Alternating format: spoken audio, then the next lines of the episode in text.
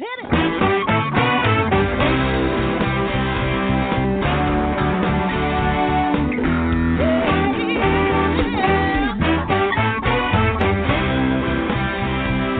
Hi everyone, and welcome to Alzheimer's Speaks Radio. I'm your host, Lori La Bey, and I'm so excited that you're joining us today. We are going to have a fascinating conversation as usual as we learn from people all around the world at all ages and stages of life. Stay tuned as we shift our dementia care from crisis to comfort. Here we go. What you think about,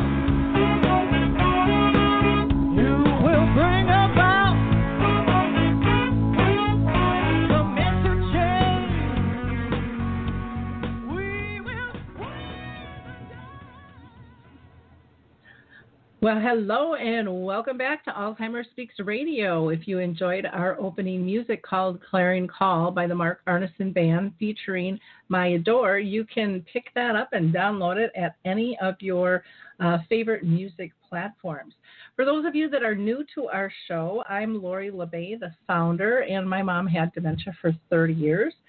And I decided that we need to get connected to one another and hear the real story from real people all around the world at all levels. And so the show is really about sound information, not just sound bites. And our goal is truly to raise all voices, big and small, those that are diagnosed, family members, um, professionals that serve them, researchers, advocates, and so much more. And today is a live show, and you can call in and join the conversation if you'd like at 323 870 4602. That's 323 870 4602. And I also have to thank our listeners each and every time because they are so sweet and so wonderful and so powerful with all of your likes, your clicks, and your shares. It's just amazing how many people know about Alzheimer's Speaks thanks to you. So, again, really, really appreciate your efforts. And I hope that you will share the show that we have for you today because, um, once again, it's going to be a, a powerful conversation with a woman who is sharing her story of having a parent with dementia and that whole love and loss and, and processing of things. Now, before I introduce her, though, I do want to give a shout out to a couple of uh, organizations. One is Live to Be Healthy. They do a lot with um, health and nutrition and exercise. Uh, you can just go to live and then the number two, the letter B, and then healthy.com for more information. And then, of course, the Memory Cafe directory, who um, I just adore. We've got like 900 memory cafes now in the U.S. Um, there's also a list of virtual cafes that people can access, and you can uh, go to memorycafedirectory.com for more information there. And then I was, uh, I just had on the show Coro Health, uh, Dave, uh, one of the, the co founders, and during this time of COVID, they are giving away um, their services for Music First and Coro Health. It's an app that you can download and get music uh, playlists and programs and and then a, a variety of religious uh, venues and information as well, um, which is which is great uh, on there. So go to um, Hor- uh, Coro, and that's C O R O Health. Um, dot com, or you can go to just look up Music First or Coro Health as well uh, to get that information. Uh, last, I just want to mention we're going to be doing another um, sing along, sing alone with Barbara Lee Friedman on May 28th, and everyone is welcome to join that. You can find more information by just following AlzheimersSpeaks.com.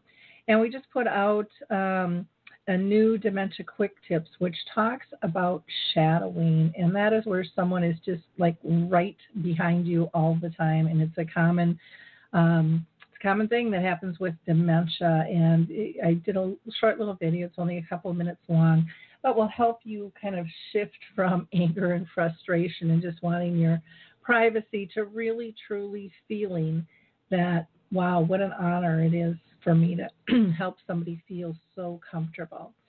So let's go ahead and get started um, with the show. Let me introduce you to our wonderful guest today. We have Marisa uh, Plescia with us, and she is a cosmetic uh, chemist currently living in St. Paul, Minnesota, after being born and raised in California.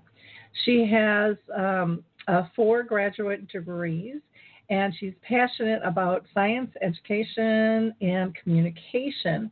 But her tie to dementia is like many of us. Marisa has been inspired to, to um, kind of write and talk uh, about her personal journey with Alzheimer's disease over the past decade.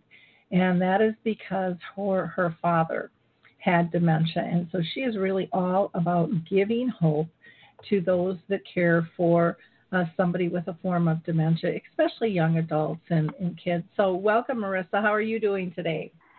Good. Hi, how are you? Well, I am doing fantastic. I mentioned briefly that you know you had a parent with dementia. If you wouldn't mind sharing with the audience um, when you found out and how you noticed, and just give us a little bit of background before we dive into things, that would be really helpful. Yeah, so um, like you said, I was born and raised in South Pasadena, California, um, and I'm actually an only child. So growing up, it was just me, my mom, and my dad. Very close knit family, a huge external family. We're Italian, so lots of cousins and aunts, but it was just the three of us um, in a house. Um, and I was also very fortunate um, to have um, a bit of older parents. Um, my dad had me when he was uh, about 47 years old, and my mom was about 36, 37. And so I was also very fortunate to kind of have both parents in the household um, because my dad retired uh, when I was about eight years old. So I really had my dad with me at all times. Um, and then really what happened was when I was about 18 years old, you know, we started noticing my dad was uh not exactly picking up on things as well as he usually did. Um and it, the difficult part was that my dad always kind of was a little aloof, I guess if that's like something to say about him. Um he definitely had some learning disabilities growing up and you know in his his adult uh life.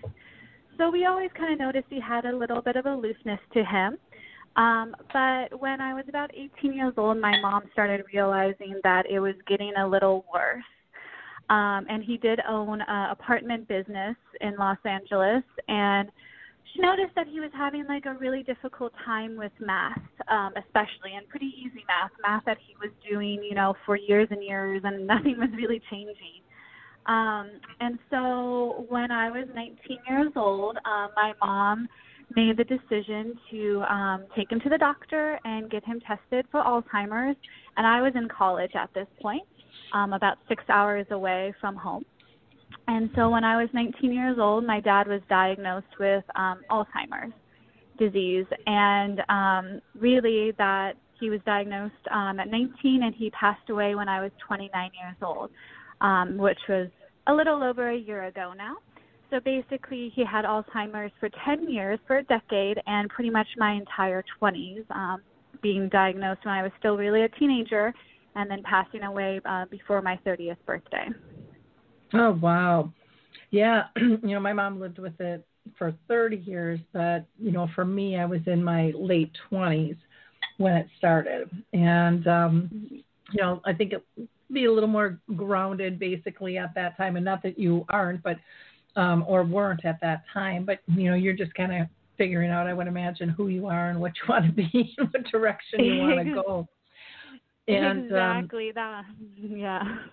And it's it's interesting when you mentioned, you know, he was having trouble with math. That's a really common common red flag for a lot of people. They lose that ability to um, to do math. Other people have difficulty with reading, but a lot of those executive functioning um, things or paying bills, those types of things can be uh, very, very um, aloof because it's something that you usually don't monitor in somebody else, and so it usually has to get pretty pronounced a lot of times before it's before it's noticeable.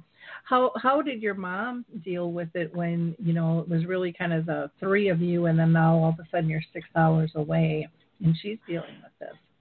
Yeah, so I mean, I think first and foremost, it was probably, you know, very difficult anyway for me to be in college and, you know, experiencing my own life.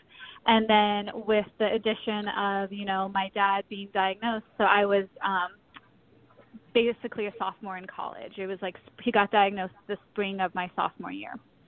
Um, mm. And so I think it's always really interesting, and I've talked to my mom a little bit about this before because my mother was a stay at home mom. Um, and so she really was the caregiver for me, obviously, for 18 years, and then really just kind of transitioned into being a caregiver for my dad. Um, and so I think that was that's something that is definitely a part of uh, her identity and that's something you know when he did pass away i think she's still learning how to you know cope and also just uh have a new role in her life um as an independent woman but um i think too what was always really clear to me um and was expressed to me by my mother um is that she realized that you know i was 19 years old, like you said, and I was finding myself. I needed to go out there and find myself, and I needed to develop my own life and create my own life. So, what I was very, very fortunate um, for is that my mother made it very clear that you know, my dad had Alzheimer's, right? He was, we were going to start seeing him, you know, over the years, or we didn't know really what was going to happen but she wanted me to have my own life and she wanted me to have as normal life as possible with me being able to do what I want. Um and so she really focused on like the idea that dad loves you, you know, you he loves you, everything's fine with that. You go live your own life and I'll take care of him um to the best of my ability. So I'm very very fortunate that I had that support system in my in my mother during this time. Well, that's great. That's great. And and how did your mom? I mean, did she have a support system to help lift her, or was it just kind of your dad and her? Well, I think um, with always like I am from like a tight knit um, community um, in Los Angeles, um, so definitely there was lots of friends around us and everything. But what was interesting and something like a challenge that I look back on um, over the past decade is that when my dad was diagnosed, we actually kept it pretty secret for a very long time. Mm-hmm. Uh, we didn't really uh, tell people. Um, and honestly, it was interesting because his Alzheimer's, you know, everybody has a different journey with it and everybody has a different way they react to it. So my dad wasn't the very typical, you know, like he would forget things or whatever like that. It was very functional like mm-hmm. you know like you're saying with the math or you know like sometimes he would forget how to like hold a fork or a knife um or like you know somebody would give him directions on something and he really couldn't follow it mm-hmm. so it was almost a little easy for us to keep quiet on for a while um because like i said that was kind of always my dad my dad was always kind of a little like off sometimes, you know. So mm-hmm. um, it was really easy to do that. So I think what the hardest thing was um, because we kept it um, on the down low for probably about five years. Um, I wouldn't say that it once we had to take away his license, which was a really big deal um, for my family and for my dad because cars was his honestly life. He was very into classic cars. Mm-hmm. Um, once that happened, basically it was out there. Um, and before that, there wasn't much discussion about it. Uh, there wasn't that much support. Um, and then after that, that's when we started seeing, you know, a little bit more support coming in. Um, and definitely the last year of his life, the support that we got from friends and family was obviously and amazing. You know, they were definitely there to support us during the whole dying process and the whole process leading up to his death. So it was it's it's tricky though, that's for sure.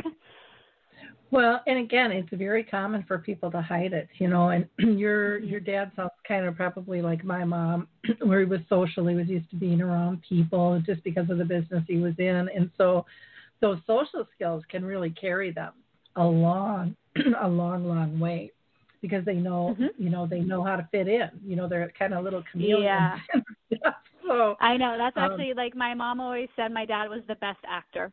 He was like the Mhm. best actor.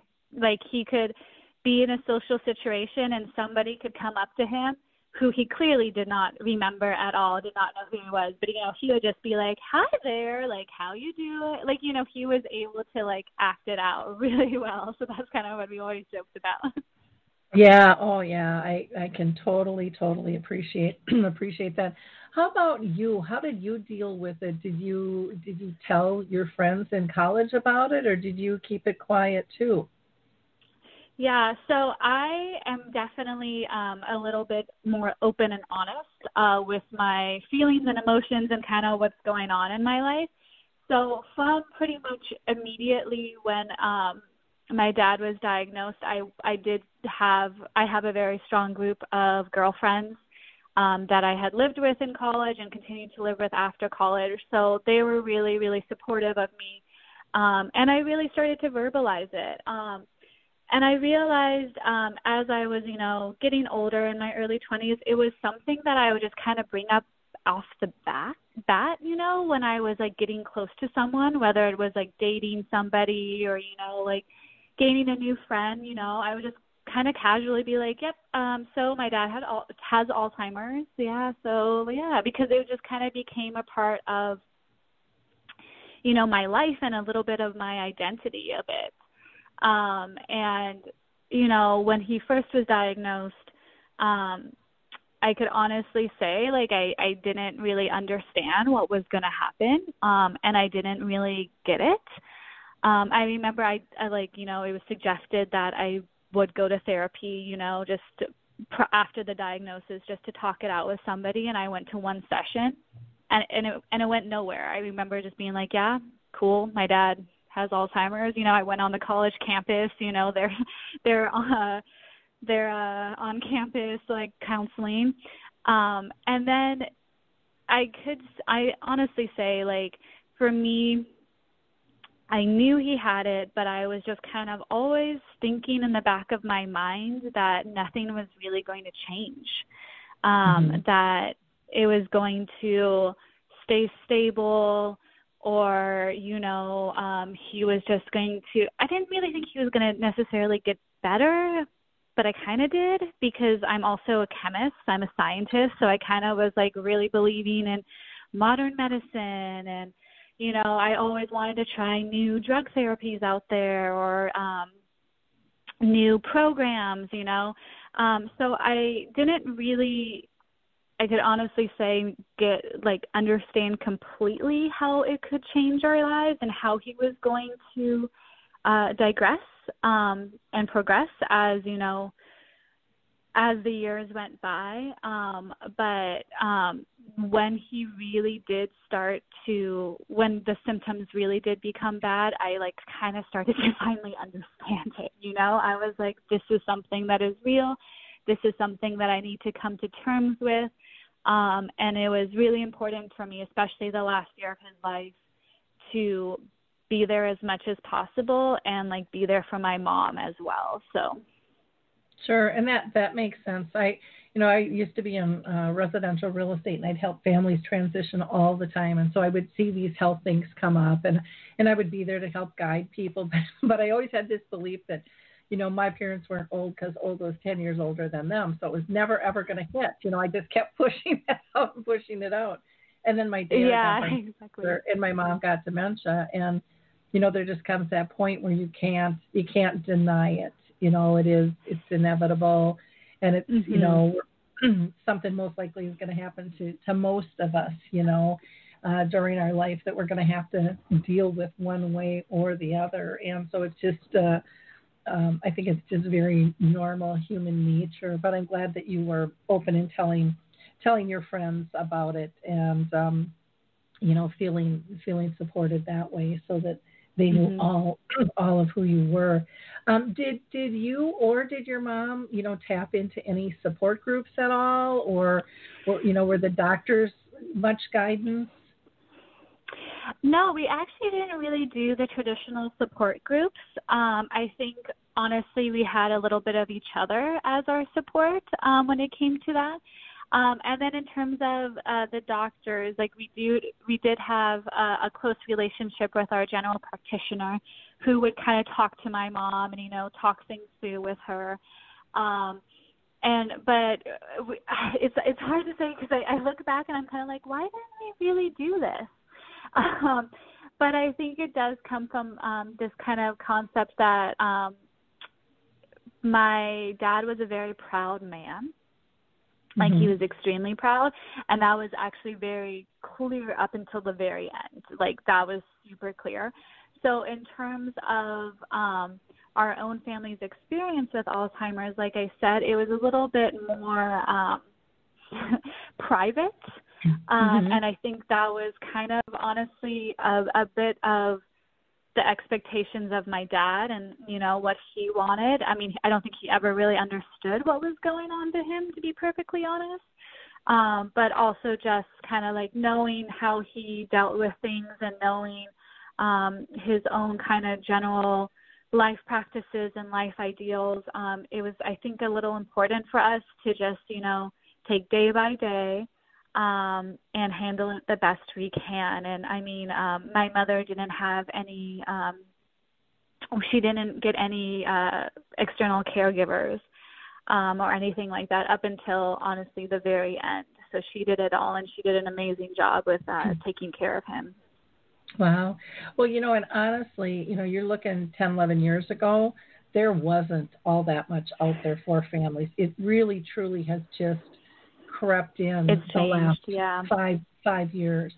Um, and I can honestly say that because I I got into this business in 2009, and I got in because it's like, hey, where is everything? There's got to be more out Yeah. here, you know. And if not, we need to change that. And so um, I was, I mean, when we went to the doctor, we weren't even given the Alzheimer's Association number. we didn't even have that.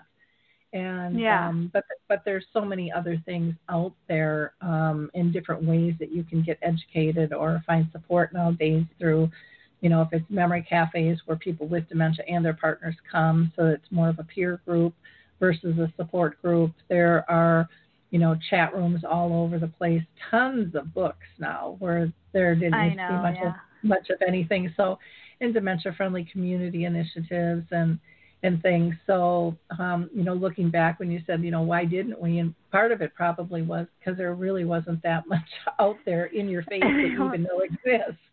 You know. Yeah, so, exactly. I mean, it's it's just that thing too. Like that's why it's so important to me now, as I kind of reflect on it, is that, you know, I I was I was young. I mean, I guess I'm still young, but like you know, like I was, you know, 19. You know, I didn't have any um buddy else around me that was experiencing the same thing. You know, obviously I've had friends that you know have had parents that have had other you know, like diseases such as cancer. But, you know, with Alzheimer's, it's such a different kind of um, experience because you're really starting to lose the mind and personality of your loved one.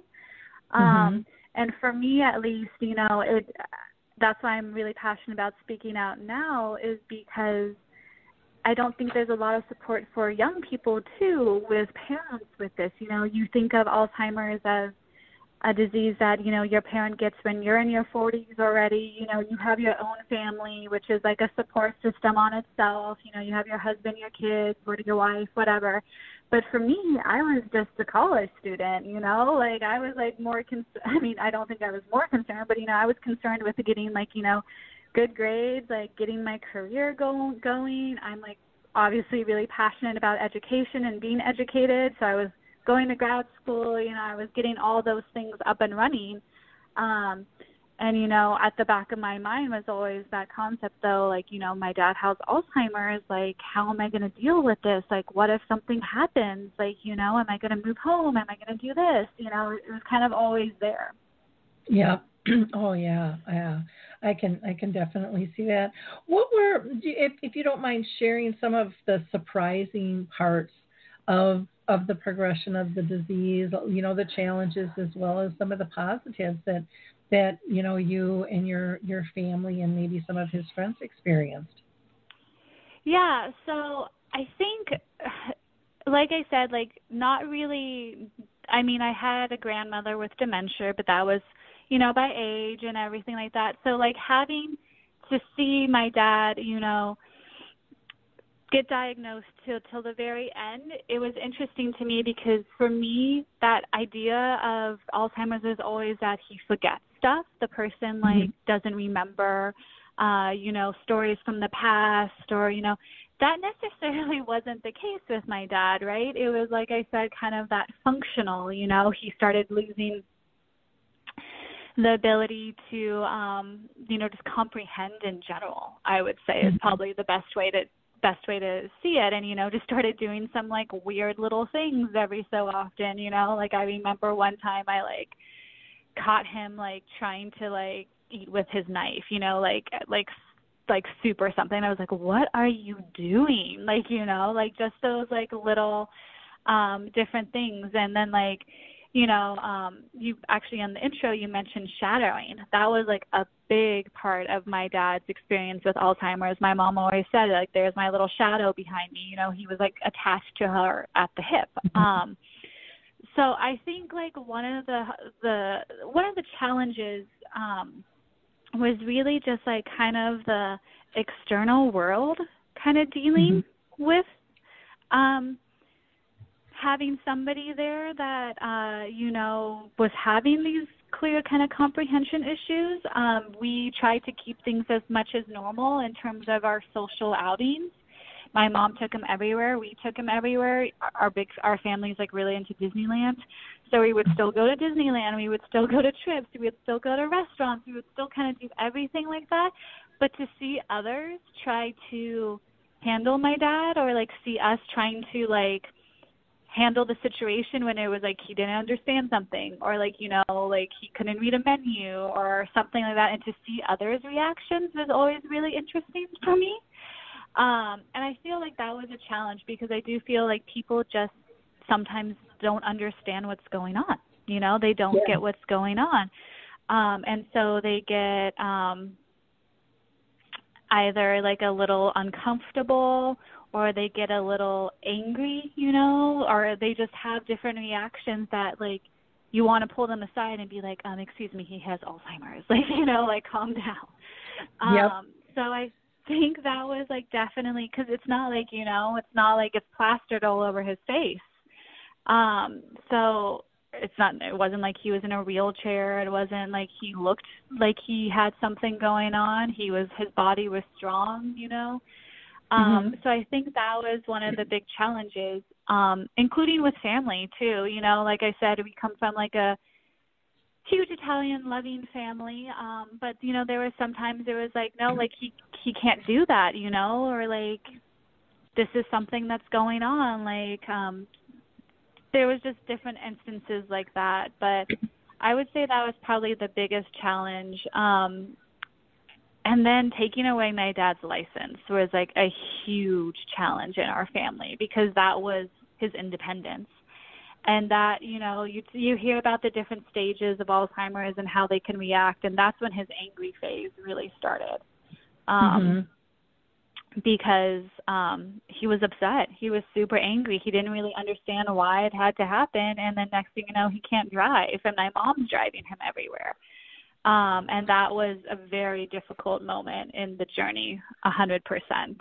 Um yeah, and and I think it's one that you know there's so much, and and even like with COVID, I think is making us appreciate the little things that we overlook. You know, in terms mm-hmm. of what what makes us feel good, what do we appreciate, what are we really grateful for, and until yeah. something like that happens, you don't really know. And I mean, my big joke with myself is like, I don't like bringing my car in to get an oil change because you know I might have to do something in that 15, 20 minutes. you know, exactly. And, and so you know, you think about losing something that you, you've always just kind of taken for granted you know, it was kind of a mm-hmm. pride thing when you first get your license, and then we kind of just take it for granted that we have our independence and we can get around and and things, and and so much of it too, I think, is how we project how we how we feel society is going to look at us differently, and yeah. um, and you know we need to do a lot more education there. We have to get a lot of a lot better transportation set up too as people age or or have you know situations such as Alzheimer's that they're that they're dealing with. Exactly. Sure. Um, but I think like in terms of the positive, um, like I always say like my relationship with my dad prior to Alzheimer's was very strong already, but mm-hmm. I think it really grew um because of because of it because you know like my dad was always there obviously to take care of me as a kid you know he was always that strong influence in my life but then you know once especially especially like the last year of his life the last maybe year and a half or so you know like i really did have to step up a bit to to be there for him in ways that i like didn't really think i was going to ever have to do you know showering him taking him to the bathroom um but we kind of developed and i think this is like I like I look back and I'm like I don't know how people actually like saw this, but like I kind of developed like a weird little like cute relationship with my dad where I'd be like, "That's my dad," like you know, like I kind of almost like we kind of just had this like very like innocent little uh relationship and I really enjoyed that because all we were doing is making each other happy. You know, I was making him happy. Just being there with him was was happiness for me. So it was just like our bond only got tighter because we were just, you know, there was no focus on any of the other stuff going on in life. Like when I was with him, it was just focusing on being there. Yeah, I, I think you know. To me, um, I always talk about how I found out that there were different levels of unconditional love that I didn't know mm-hmm. existed, and and my relationship with my mom to me was actually a very spiritual one because it was so authentic. Both of us just showed up so authentic and we accepted each other no matter what was going on. And that, when you yeah. think about it, it's so rare in the everyday world where you can just show up and be who you are and not have to pretend or to try to meet somebody else's expectations. And that emotional freedom in and of itself is huge, you know, to be able it to do. and you you also mentioned about the innocence and to me i relate it to children. You know children don't see deficits. They just see another person to play with. So it doesn't make any difference yeah. who they are what their situation is. And and i never even really realized that until my daughter was in um, kindergarten. And we went in for her conference and the teacher goes oh your daughter she's so special. And i'm like oh how? You know that's nice of you to say. Well you know this little person in a wheelchair and she's always right there to assist. And this per, this classmate's a little bit slower and she's always right there to help. And I just laughed and I said, "She's not special." And she's like, "Oh yes, she is." And I said, "No, she she doesn't see what you see. She just sees yep. another kid, you know, and and she, and she wants to, you know, just lift everybody up so that they can get out and play. You know, let's let's go exactly. through this." and it's that real team effort. It's that innocence, and it's like, oh, children have so much to teach us, you know, because we do lose that as adults a lot more yeah. often than than than what we should. Um, exactly. Now, I, I wanted to ask you. You had mentioned that your grandma had dementia. Was that your dad's mother, or was that your yes, mom? that was that was my dad's mother. But it was, um, you know, very late in um life. You know, like once she was already in her 90s. Um, kind of, okay. kind of like the ex- kind of like the expected, you know. Um, I hate to say the word expected, but you know, a different a different kind of dementia or Alzheimer's that my dad had. Um, honestly, the my dad's Alzheimer's the kind of idea that or like you know what we've been told by doctors that it was probably a bit more of um related to uh head injury Mm-hmm. Um, he was kind of a daredevil, to be perfectly honest, in his younger days. And okay. there was always stories of my dad getting knocked in the head or doing something. Like there's this famous story, infamous, pretty much story of my dad, like that when he was like a kid, he like went underneath a house that was being demolished, kicked out, kicked a few four by fours, and then the porch fell on oh. his head and he, oh my god and he showed up at my grandmother's house with like his head was like as big as a watermelon as she said you know and like they just kept going. I don't even know if he went to the hospital. um so like um I think like, you know, when when everything happened, um, you know, it was kind of more related to the head injury, um, mm-hmm. kind of from his younger sure. days. Um sure. so yeah. Uh, yeah, that's and and that's kind of typical back in the day. I mean, you you know, I look back and think, gosh, we didn't wear seat belts and we didn't do this, and you know, pregnant women smoke and drank, and I mean, everything has changed so significantly in terms of how we, how we look at it. I have a granddaughter, and every time she gets a scratch, a bump, or a bruise, she needs a band aid and it doesn't you know it, it, you can't even see it half the time you know um there might not be a mark there at all but she is the band-aid queen you know everything's got to be taken care of immediately when when i was growing up. You you got a band-aid if you were bleeding but a little scratch not so much you know or, or a bruise and things. So yeah the way we we look at things is is very very different. Um i wanted to ask you in terms of your your journey and kind of you know, you, you talked about really kind of coming to terms with with your dad's diagnosis, and you just seem like you really fell in sync with him and accepted him for who he was in the moment. Did, was that mm-hmm. something that you you were always able to do, or was there a defining moment for you that really, you know, set you in that zone? You know, I can't really say there was a defining moment because I think it honestly came also with maturity a little bit. You know, when I was in, you know, as you're, you know, like when you're in your young 20s, you're looking at things differently than when you're mid 20s and your late 20s, and I know it will continue to change. Um, but I really think, like, you know, there were times that I was clearly frustrated, um, you know, with what was going on or, you know, certain – ways he was acting. You know, you know, it, I think it's just natural to get frustrated a bit.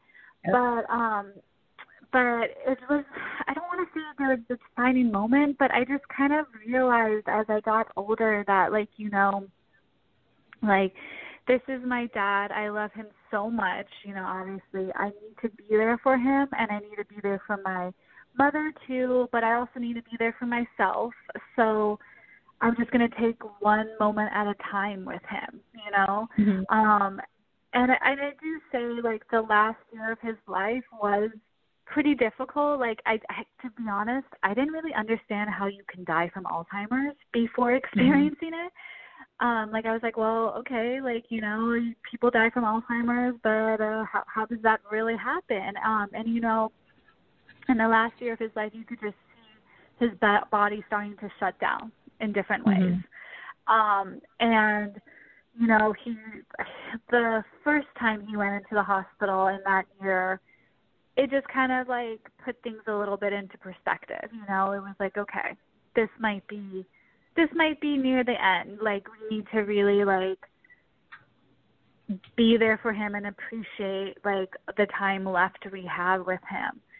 So mm-hmm. like I will say like there was one moment in that year that was really difficult for me because my mom did make the decision to put him in um like a Alzheimer's daycare one one twice a once or twice a week, you know, because she was just like he was needing so much help that um she couldn't get anything done.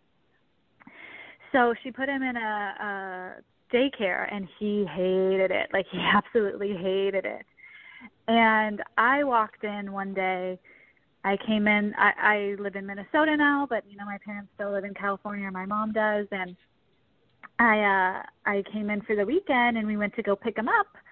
And she was like, "Okay, just warning you, he like really hates it here, so he might be like a little angry." And I was like, "Oh, whatever. Like it's my dad. Like uh, I'm used to that, you know, kind of thing." And then I like walked in and he was livid. Like he was very, very mad when he saw me. Like he recognized me. Um and that was I'll talk I'll talk about that after, but like he got very mad and like kind of grabbed me and just was like, "Get me out of here!" like very angrily. And you know, when that happened, you know, it, it didn't even like really upset me. You know, it did in a way, but I just thought about it as, you know what? This happened like we got to move forward. I can't dwell on it. You know, this is not my dad. Clearly, you know, like this. This is a moment that I I kind of just realized, like, you know what, like, I just really need to start appreciating the time that I have with him and the time I have left with him. Mhm. Yeah. Well, and it's uh, you know, one of the things you had mentioned was daycare and just you know the name of a of a daycare adult day. I mean, it's just not very respectful, you know. No. Uh, and and so uh, there's one up in um I want to say up in Canada, and they call it a health club. And Oh, you know, I like that. and it's just like, well, that's kind of normal. You know, we're a fitness club. There's lots of different, you know, avenues that you can do there. Um, but you know, I think coming up with a different name. But I, but I also think with this COVID thing, we are really going to have some major issues because I know a lot of them are closing down. They just they're Yeah. they don't one they don't have the funds and two they don't know how they're going to be able to adapt because it's such a one on one and yet a group you know um a group gathering setting. at at the same time so um you know uh, they were they are wonderful and i and i hope that somehow they are able to maintain that and figure that out because they support so so many families now did your dad did- did he end up going on hospice at all or Yeah, he did. He did end up going on hospice um at the very end, but um he was a trooper, needless to say. Um his dying process was actually pretty crazy and pretty long with it. Um he um it took him uh 26 days basically was his dying process. He did not eat for 17 days um, before he passed away. And so we kind of had that situation, and um, you know, I was really a little unfamiliar with the hospice system before. Obviously, like you know, I'm I was 29, you know, didn't really have to deal with that, um, and um, so the hospice left pretty much. Um, I forget how long, you know, they were there for, um, but he was on hospice, but the nurses left. Um, And so we were extremely fortunate that um my dad uh my mother's sister-in-law my uh, mom's brother's wife um was a former nurse so she came in um and and her basically took care of him unt- until he passed away.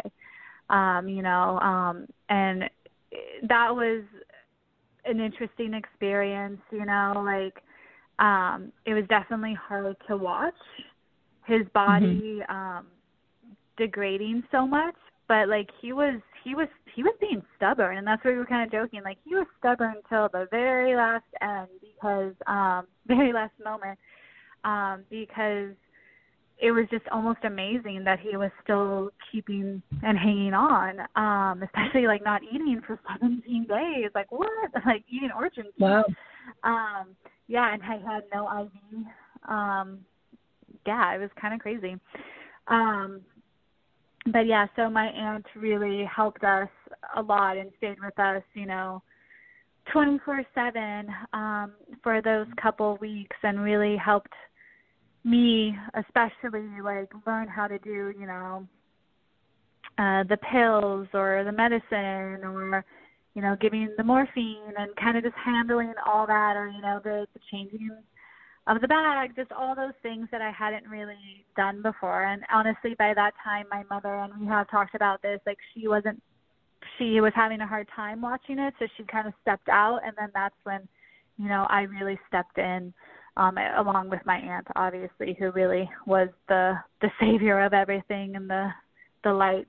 So, um, but what I I kind of mentioned this a little earlier, but like when people ask me about you know, my dad dying from Alzheimer's and like how you feel and blah blah blah. Like the one thing that I always say is that I am actually extremely grateful because my dad recognized me and my mother till his Mhm. very last breath.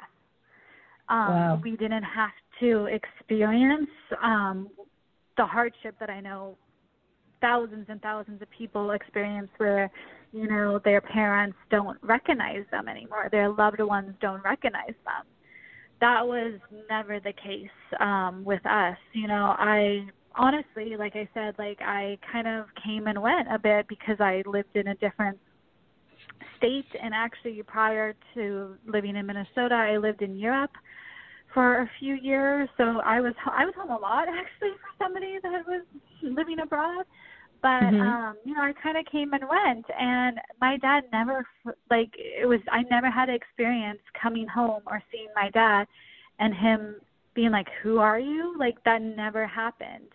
Um, and so, and the, he actually like you know he still and it wasn't just us, but you know, he recognized his family, you know, his definitely his sisters, his brothers. Um it was very, very, very honestly uplifting and, and feel very grateful that I never had to experience looking at my dad and him not really recognizing who I was. Well, that's nice. Now, were you all able to be there when he passed then? If that's not too personal of a question. Yeah, so my mother and I and my aunt who was staying with us were there. Um Hmm. so that that was um yeah, and I had I had experienced that before in my past when my grandmother passed away when I was 17 and I was there for that when she took her last breath. Um and when my dad was there that was very important is that I I really wanted to be there for his last breath as well. Um and fortunately uh we were able to be there. It's such an honor, you know, to be there. I know it's spooky for a lot of people, and I, I've I've had the honor of, of being there for many people who have passed. But when my mom passed, she actually came to me in dreams and said, "You can't be here," and and I'm like, "But Yeah. I'm that, but I'm that person. What do you mean? You know?" And- Yeah. And she just said, and my mom was always big on death and dying. When we were little, she would always take us to the funerals and the wakes, and her friends would go, "You shouldn't be bringing your kids." And she said, "You know, they they see us get all excited when people are are born, and they need to experience death too." And she was big on that. So even at the Yeah. end, she was she was teaching, and I ended up having two keynotes in Arizona and wasn't there. But I could stay connected through um, video conferencing, so I didn't miss anything. But then my family could actually do some of the physical things that I probably would have done because they were uncomfortable doing and would have stepped Yeah. back and and so it ended up being um, a pretty um, neat experience I think for for all of us um, you Yeah. know through that but yeah it's a it's And a that's tough the thing thing. Here. Yeah, Oh, well, and I think though too. I was gonna say like I kind of had a similar experience with you, like in terms of like death was never like something that I was sheltered from as a kid. You know, I come, like I said, I come from a huge Italian family, and honestly, in the Italian culture, uh, it's death is part of it. You know, like you go to uh, the funerals, you go to all those experiences, you know, and then you have a lot of older relatives or friends or family friends and you're kind of expected to be there, you know, even as a kid. Um, so when my dad passed away, it was what I say like it, it it's not something that like I do feel like some people would just kind of be traumatized by it a little bit if they haven't experienced it before. But to me, like you said, it's always such a beautiful experience and it's almost an honor to be there with the person as they take their last breath. Yeah, yeah. When my dad left, I actually you know, had my hand on his chest and was telling him it was okay to go, and I I can still to this day feel the electricity that went through my body as he left his. Mhm. It was just, and I was I was like telling my brother, touch him, touch him, and my brother's like, what, what? I don't feel nothing. You know, it was just like Yeah. you know the the hair on my arms was standing up. I mean, it was just I could just it was un it was unbelievable, absolutely Yeah. unbelievable. Now you know since your dad has has um, passed and it's been a year, you know how are you how are you adjusting to all these firsts, especially in that first year, the first birthday, the first holidays, the you know how how how have you been doing with all of that? Yeah, so I will say that that is still a journey. Um, so it's been a, it's been I guess a year and a half now. He passed away November 26th of uh 2018, right? So over 2020. Yeah, I think I'm like how to like think about this. So it was kind of um when he passed away, it was also it was very interesting and hard because he kind of started hitting the major holidays all at once there, because he um actually when he first went into that hospital that month, he basically stopped breathing on Halloween. So that was Mhm. like one holiday. And then um it was his birthday um in that month that he passed away. It was um so November 18th and then Thanksgiving hit on that Thursday and then he passed away on that Monday and then Christmas, New Year's, like then everything started kind of, you know, there. Um and Yeah. so I will say that those like that first Christmas was like a blur. Like was like totally a blur and like I can honestly say I did not handle um like New Year's New Year's well that year. Like I was I had this weird concept that it was a new year, everything was going to change like you know like 2019 was bad that happened in the past or uh, 2018 was bad you know 2019 was new year everything and so i like melted down pretty hard especially on new year's day cuz i realized you know like things were my feelings hadn't gone away yet. I was still grieving. Yeah. um and i you know it was almost immature of me to think that you know just because one day was the 31st to the 1st it was going to like change everything.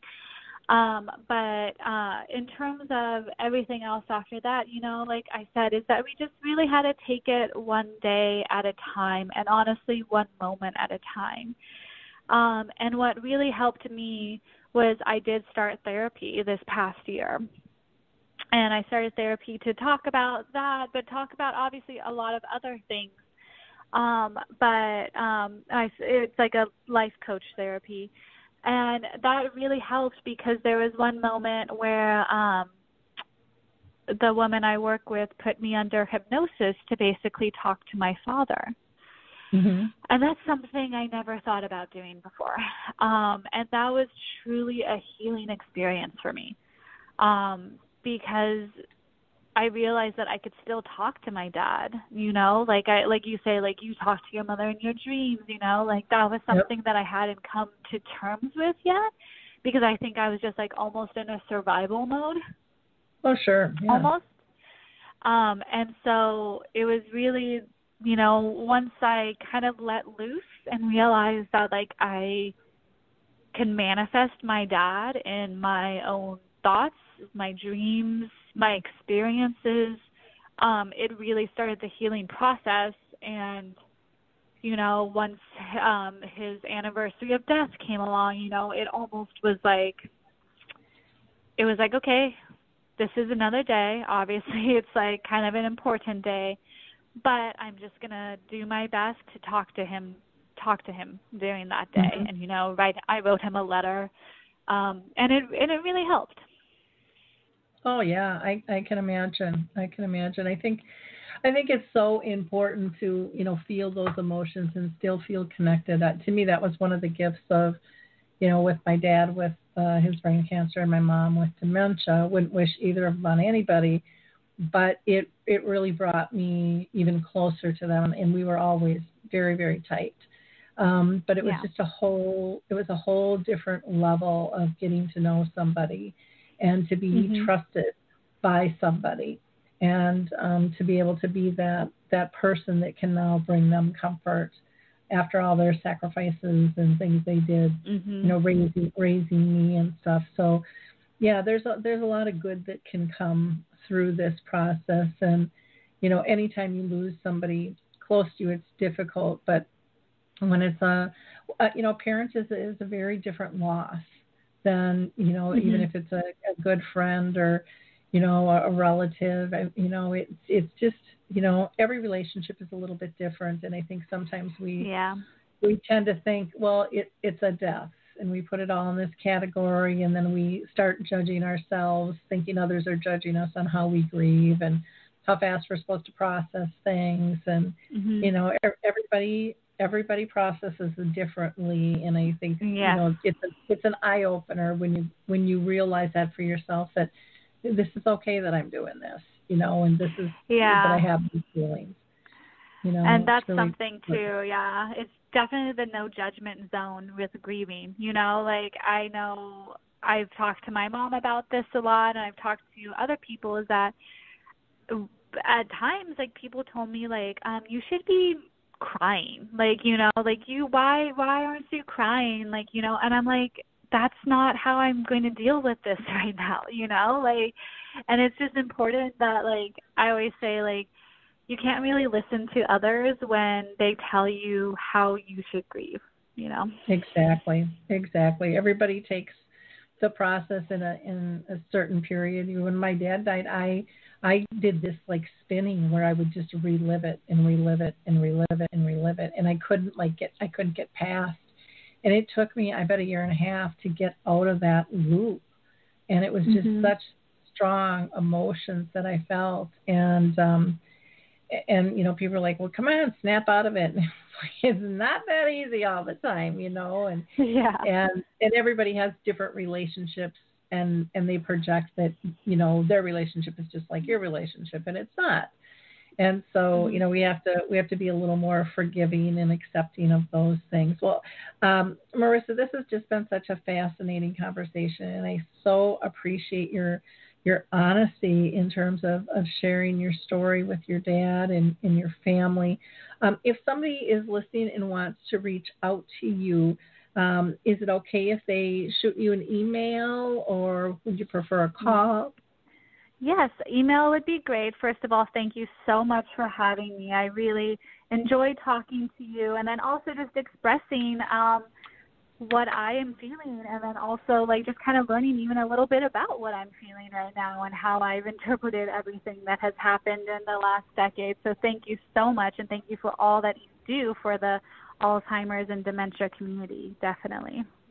Um, but yeah, um, if you want to reach out to me, that's a hundred percent okay. As you can tell, I'm a pretty open person, um, and email is the best way to uh, reach me. And I, I do you have my email already listed Yep. somewhere, right? Yep, I have Okay. it as M and then Plescia P L E S C I A twenty nine mm-hmm. at gmail dot com. So yes, again, that is it. thank, thank you again so much because I think by having these conversations, it helps the next person have their conversation and just feel a little more comfortable opening up with others. So again, um, to our listeners, I would um, just ask that you like, click, and share uh, this program. I, I think it was so informative, and Marisa just did such a nice job being her authentic self and sharing her story. And I, I think more of that needs to be done, uh, not just on the radio here, um, but you know when we're having a cup of coffee or talking with somebody, uh, you know if if we know them or not.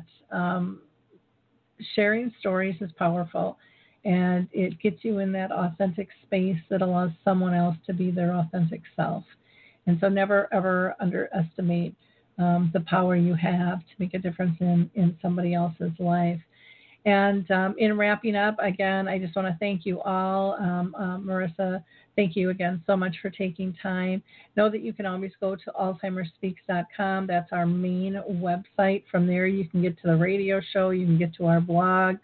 Uh, there's information on dementia chats where I facilitate uh, conversation monthly with, with people who are living with dementia. And they have wonderful, wonderful insights and um, tips for us in terms of how to deal with dementia in different situations. And we also have the the uh, dementia quick tips, which are things I always wish somebody would have told me when I stepped into the puddle of dementia with my with my own family. So again, thank you all so much. Have a blessed week and enjoy the holiday weekend. Bye now.